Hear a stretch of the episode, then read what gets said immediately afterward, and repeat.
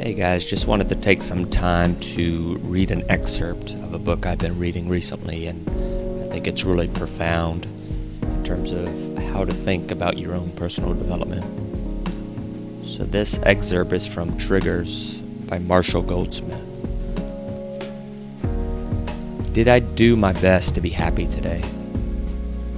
People still debate if happiness is a factor in employees' engagement.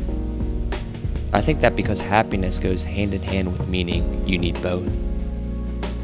When employees report that they are happy but their work is not meaningful, they feel empty.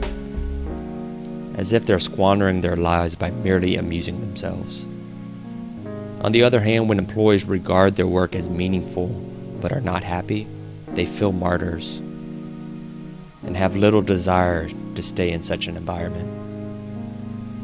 As Daniel Gilbert shows in Stumbling on Happiness, we are lousy at predicting what will make us happy. We think our source of happiness is out there, either in our job, in more money, in a better environment. But we usually find it in here. When we quit waiting for someone or something else to bring us joy and take responsibility for locating it in ourselves, we find happiness where we are.